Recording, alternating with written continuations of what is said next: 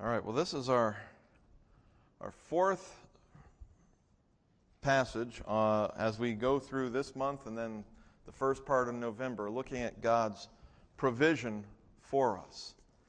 And so we have uh, looked at Jesus' encouragement to us to uh, ask whatever you wish and it will be done for you if we abide in him and his words abide in us. We looked in Romans 8:28 as to how God uh, causes all things to work together for the good to those who love him. We looked last week at Jeremiah 29 11. I always want to say 28 for some reason. I don't know why. 29 11. That God has his plans for us. And so today, now, uh, building on those ideas, we're looking at Matthew chapter 6, verse 33 where we are being told that seek first his kingdom and his righteousness, and all these things will be added to you. And this is still focused on God's provision for us. So as we begin looking at this, I want to encourage us in our memorization. So let's say this verse together. You can read it off the, the board there with me. And then we'll take away some of the words and read it again, and take away some more and read it again. But let's, let's say this together, shall we? Matthew 6 33. But seek first his kingdom and his righteousness, and all these things will be added to you. All right, we'll take away some of those words. Let's say this again. Matthew 6 33. But seek first his kingdom and his righteousness, and all these things will be added to you. All right, one more time. Oh, all the words of God. All right, almost. Here we go. Let's try this, shall we? Matthew 6 33. But seek first his kingdom and his righteousness, and all these things will be added to you. All right. And uh, since this is God's provision that we are looking at this month, we are looking at the fact that these things will be added to you. The, the promise from Jesus in this is that the provision will be there, that God will provide the things that you need. All these things will be added to you. But as I, as I said earlier in the introduction to the service this morning, what are these things? You know, it, we, we begin the verse with a but, and, and whenever that's there, you always want to know what came before it, kind of like therefore. You know, if, if as they, they say sometimes, if somebody says a bunch of stuff and then they say but, you know that the, the but is negating whatever came before, right? So that was a really great song, but nobody wants to hear that. Oh, you did so well, but. Well, here, Jesus is saying a whole bunch of stuff and then saying, but. So that but is, to a certain extent, negating a lot of stuff that came first, or at least contradicting and taking us into a different direction. What, what is it taking us to? And, and if you start going backwards, you can, you can actually go almost through the entire chapter of Matthew chapter 6 to find what he's drawing from. But we're going to start in verse 24 because this, this begins the idea to a certain extent of what, what he is saying, but seek first his kingdom too.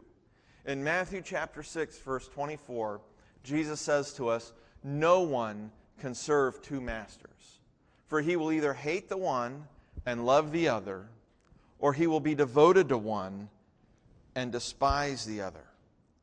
You cannot serve God and wealth. And so, right there, Jesus, uh, he had earlier been talking about praying and, and uh, asking for our daily bread and storing up our treasure, our wealth in heaven and not here on earth. And so, this is where he gets to. You cannot serve God and wealth. And, and so, what he is saying is, is that we have two uh, there are obviously more choices than this, but in the context, he is setting up God or wealth as contradictory and opposing masters that we serve. Now, how do we serve? How is wealth a master, and how do we serve it? Well, he tells us that in verse 25 and following. He says, For this reason, because you cannot serve God and wealth, for this reason I say to you, do not be worried about your life as to what you will eat or what you will drink, nor for your body as to what you will put on. Is not life more than food, and the body more than clothing? Then he gives us some examples. He says, first, look at the birds of the air, that they do not sow, nor reap, nor gather into barns. And yet your heavenly Father feeds them. Now, they do do a lot of flying around, they do a lot of gathering, but the food is there for them. The Father feeds them. He says to them at the end of verse 26 Are you not worth much more than they, and all these birds? And then he says to them in verse 27 And who of you, by being worried, can add a single hour to his life? And here, notice there's a word that keeps repeating. For this reason, I say to you, do not be worried. And then here in verse 27 Who of you, by being worried, can add a single hour to his life? And why are you worried about clothing? Is the next worry. Observe how the lilies of the field grow. They do not toil, nor do they spin. Yet I say to you that not even Solomon, in all his glory, clothed himself like one of these. I think, I think a couple of things are going on there. On one hand, uh, Jesus is letting us know that what we think of as splendor, God isn't so impressed with. That the lilies of the field to him are more beautiful than, than the most splendid outfits we can put on. But not only that, he's saying, look, if the most, if the wisest and richest king that ever existed in the nation of Israel didn't look as splendid as the grass, the lilies in the field, he says, I say to you, not even Solomon in all his glory clothed himself like one of these. And then he says in verse 30, But if God so clothes the grass of the field, which is alive today and tomorrow is thrown into the furnace, will he not much more clothe you, you of little faith? You know, the, the grass is temporary and yet better than our best and we can hold on to our best for a long time. And he says, it doesn't come close. Why are you worried about what you're going to clothe yourself in when all you're worrying about what you're going to wear and what you're going to have, well, it's really not worth that much. Even Solomon didn't have it as well as the grass of the field. And so he tells them in verse 31 Do not worry then, saying, What will we eat, or what will we drink, or what will we wear for clothing? Now, these are, these are the things that we need. These are the things that take up the most of our time, isn't it? What will we eat? What will we drink? What will we wear for clothing? Where will I live? How will I get to work? We've added a few things. They, they could just walk, we have to drive. So we could, in our current time, add a lot, but this is, this is taking in the, the things you need to get by, basically. And he says, Why do you worry then, saying, What will we eat? What will we drink? What will we wear for clothing? And then he says in verse 32 For the Gentiles eagerly seek all these things, for your heavenly Father knows that you need all these things. And so, just as we had God and wealth as two opposing um, masters that we can serve, here we see opposites again the Gentiles eagerly seek all these things, your Father knows you have need of all these things. And that's where the but comes in. But seek first His kingdom and His righteousness, and all these things. What are all these things? All the things we need to get by, all the things we need to get along will be added to you.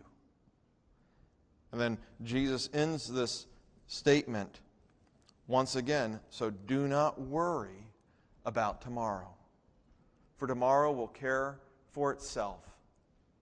Each day has enough trouble of its own. I don't know about you, but this is, this is hard to do. And that's why we're going to focus on verse 33 because it is the, the change, it is the crux.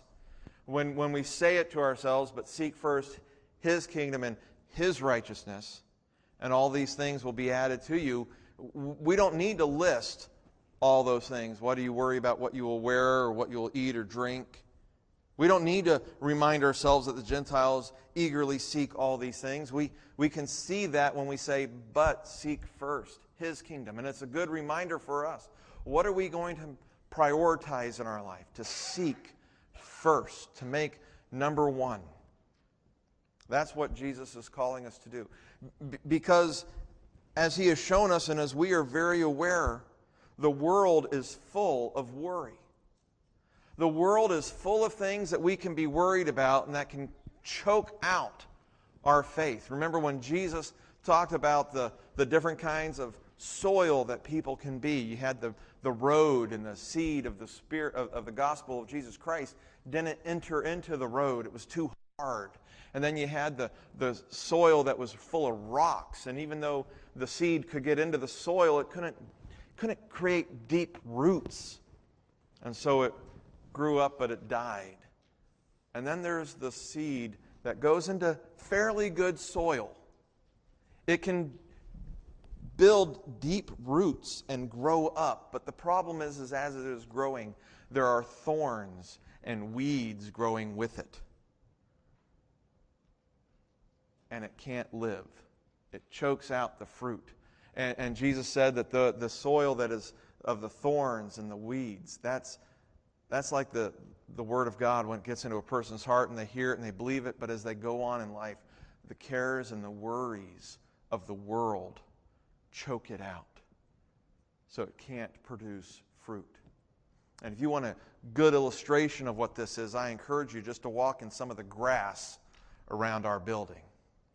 And you will find weeds and thorns that will choke out the good. It's a horrible uh, example in our lives, but it's what we have graspers, you know? And it chokes out what is good.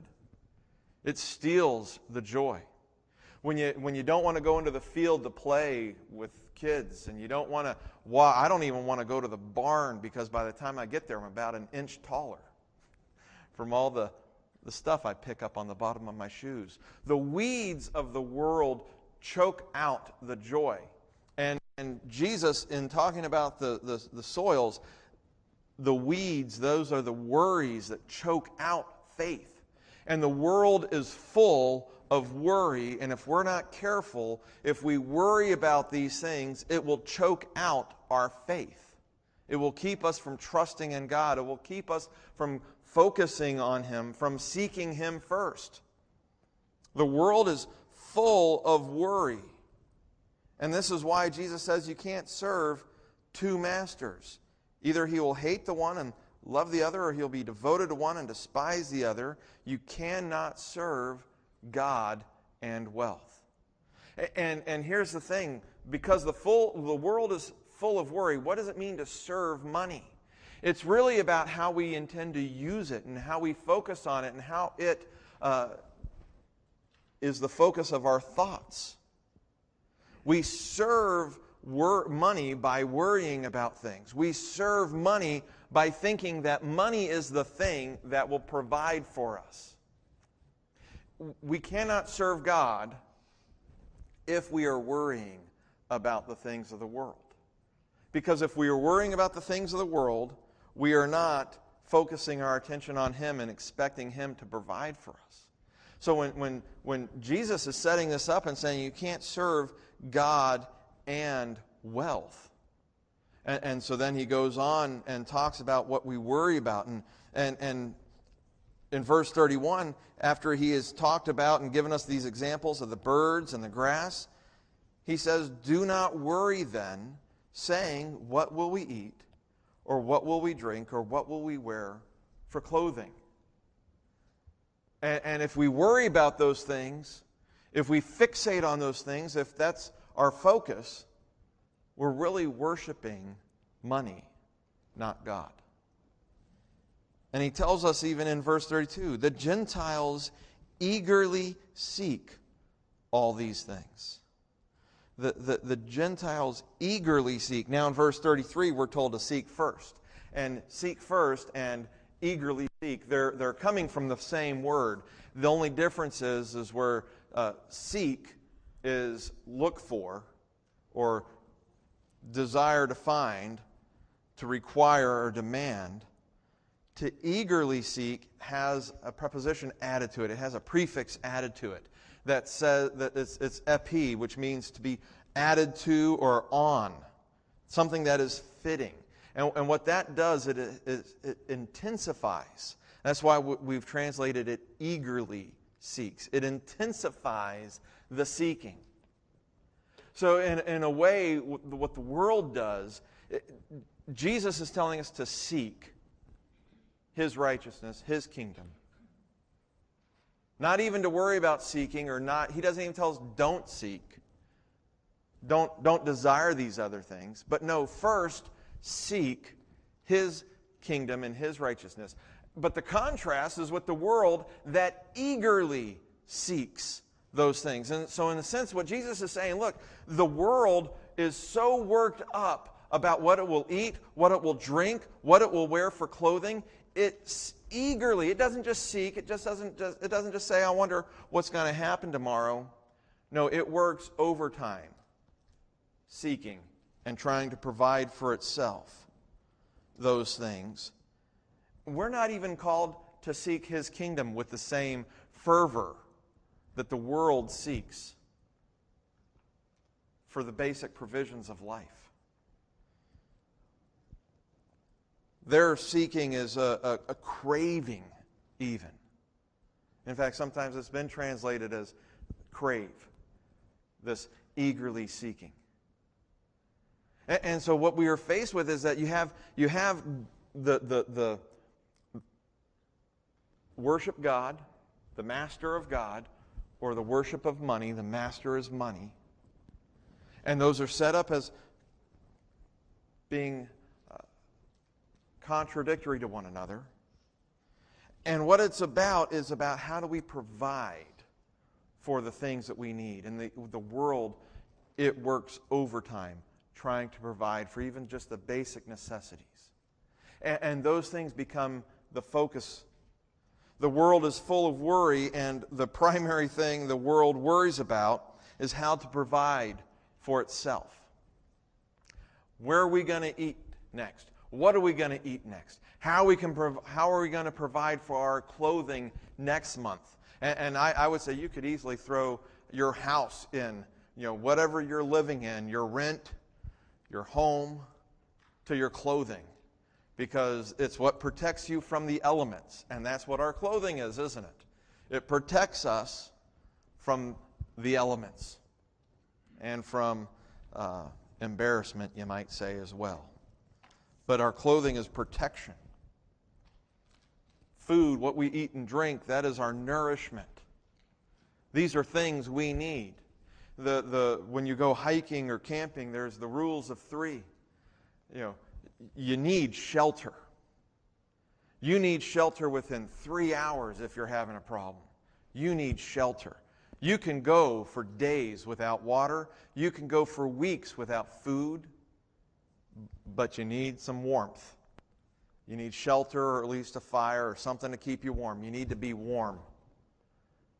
And then you can only go for about three days without something to drink. So once you've got your shelter or your warmth, then you can start thinking about what am I going to drink? And then once you've got that provided for, then you got to start thinking about okay, how am I going to maintain my strength? What am I going to eat? So Jesus is tying into very vital things that we do think about. And there's a difference between thinking about things and worrying about things. There's Jesus isn't saying just sit back and wait for it to show up. No, a bird has to leave its nest, it has to fly around, it has to work. It has to find the food. But the food is provided. It doesn't plant, it doesn't harvest, it doesn't reap.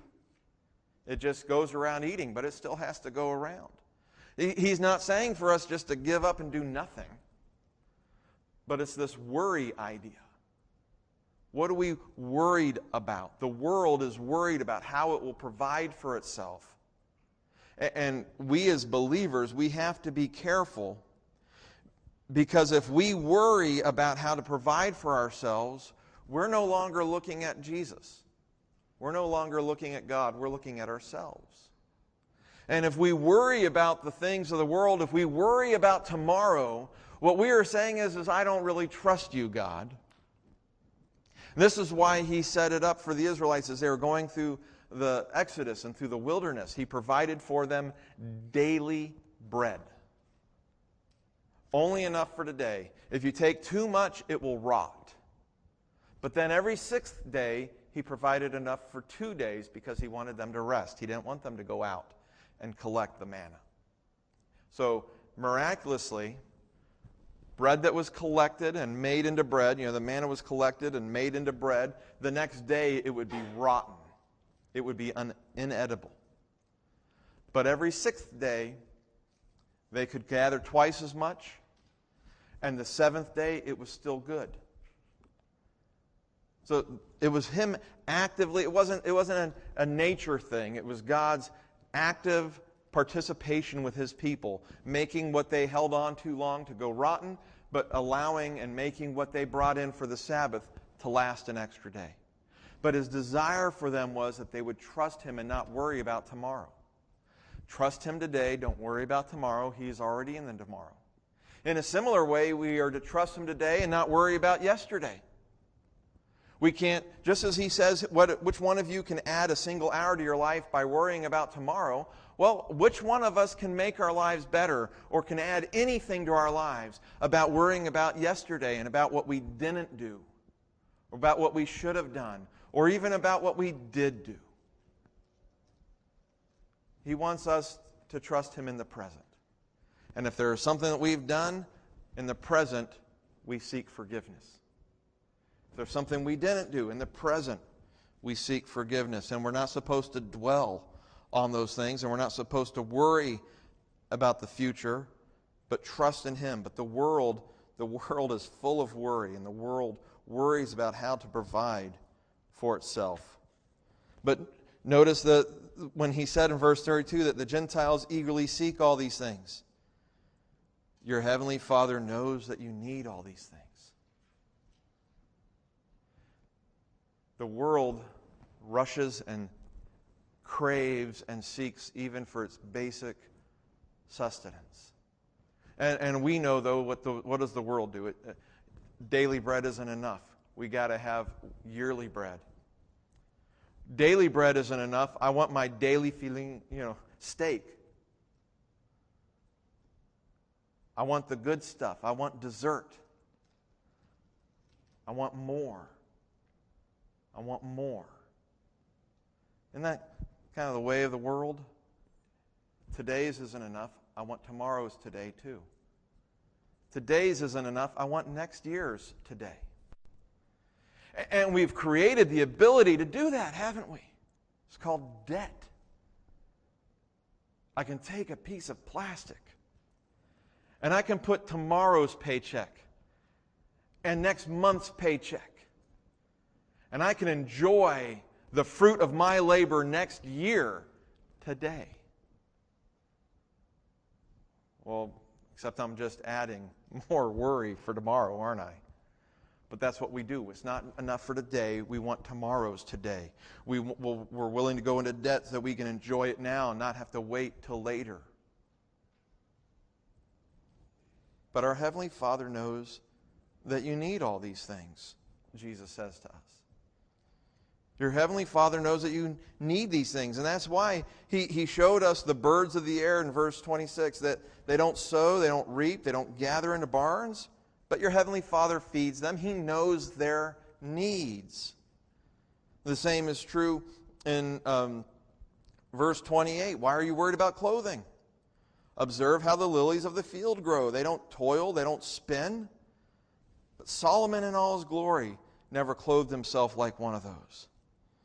And, and so if God clothes the grass of the field, which is alive today and tomorrow is thrown into the first, will he not much more clothe you? So, so Jesus says, Your heavenly Father knows you need these things. Just like He knows that the birds need food, and just like He knows that, the, that He can provide something beautiful for the grass and the lilies of the field, He provides for us. And yet, what does He call us? Well, we're, we're of little faith. We're not quite really ready to trust Him with these things, right? But that's why that's why Jesus says to seek first his kingdom and his righteousness, and all these things will be added to you. And this is, a, this is an amazing thing. Basically, he's saying, Look, God, your Father knows that you need these things. The things that the world seeks for and are so anxious for and wants to add on and add on and have today what is reserved for tomorrow. Your Heavenly Father knows that you need these things. And, and if you seek first His kingdom and His righteousness, all these things will be added to you. They're not, we're not telling you don't have them.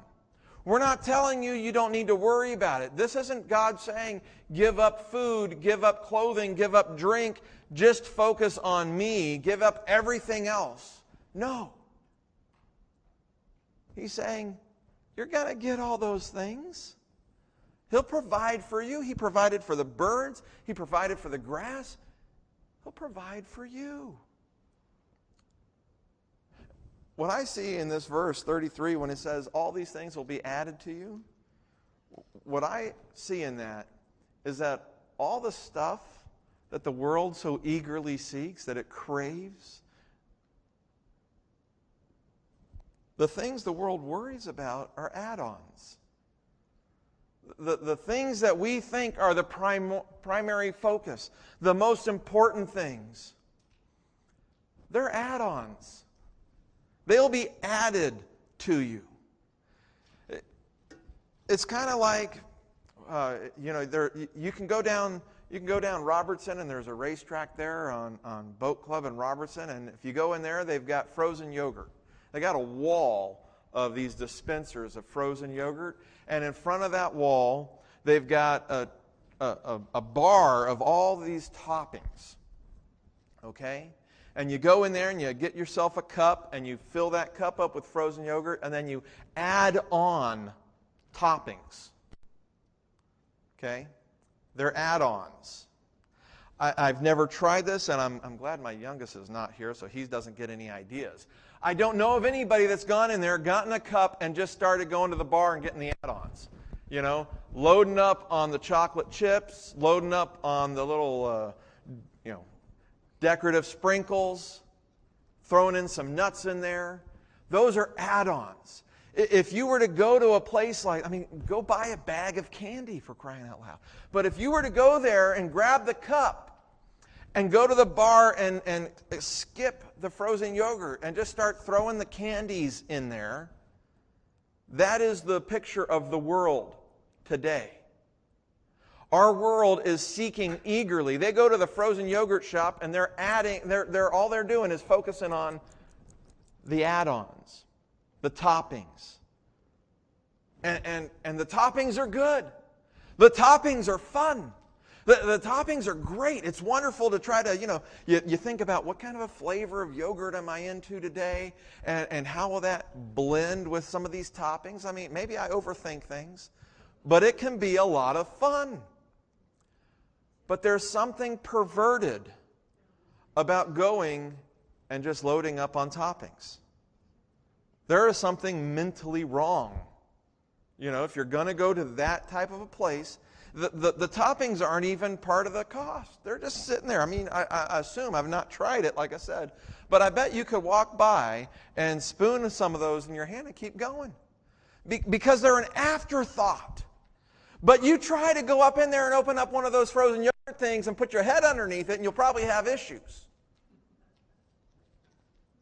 They might not want you to shop there anymore.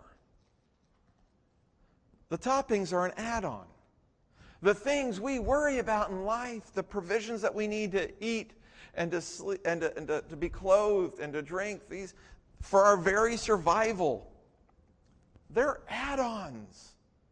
I'm not saying they're not important. I'm not saying they're not useful in our lives, but we need to remember they're not the primary focus. Just as if you had somebody that went and said, Yeah, you know, I, I mostly go to the frozen yogurt shop for the toppings. I prefer my chocolate to have sat out all day, you know, getting stale in the air. Prefer my gummies a la carte, not in a bag. Ah, that's kind of weird. That's what we do in the world.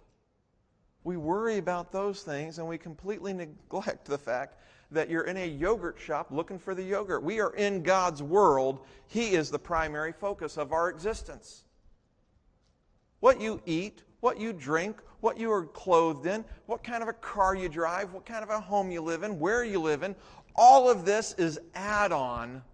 And if you miss out on God, well, you've missed out on the primary focus and purpose of our being here. Just like going into a yogurt shop and just loading up on the candy. That's what the world does, though. But Jesus is telling us that these things that we are so focused on, that we lose sleep on, that the majority of problems in marriages are what? About money, right? The majority of marriages that have arguments, the majority of those arguments have been, we are told, I haven't gone into everybody's house and figured this out, but what we've read and what we're told is that the majority of dis- disagreements and arguments and breakdown of marriage comes down to money. Because let's face it, money is a huge stress in our lives. If you can't pay your bills and you got somebody that can't help but keep making new bills, that's going to cause grief. And so we worry and focus about all that. But Jesus says this stuff that you're so focused on, it's, it's add ons. And, and, what he's saying here in Matthew uh, chapter 6, verse 33, isn't a formula for wealth. There are Christians in the world today who are hungry. There are Christians in the world today who are naked and who are un, under stress, who are being abused in the world. There are Christians in the world today who do not have enough. And there are Christians in the world today who have more than they ever need. He's not talking about that. What he is telling us is what we should be focused on, what our priority should be.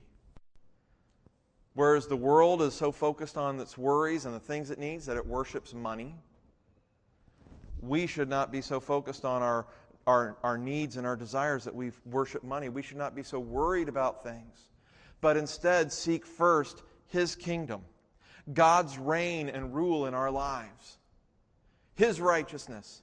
Not the world's righteousness, not our own righteousness, but God's righteousness. What He says is good, what He says is right. And the only way we obtain His righteousness is through faith in Jesus and following Him. But Jesus is saying, seek this. This is the priority. Our priority is desiring God and His ways. And, and don't worry about the things that the world worries about. Don't worry about all that. It will be added to you. The, the things you need to eat, and the things you need to drink, and the things you need for warmth and for shelter, your clothing, you'll have those. They'll, they'll be provided. You don't need to worry about it. It, it, whether it'll be provided in the sense that God will bless you with it or He'll give you the ability to do it.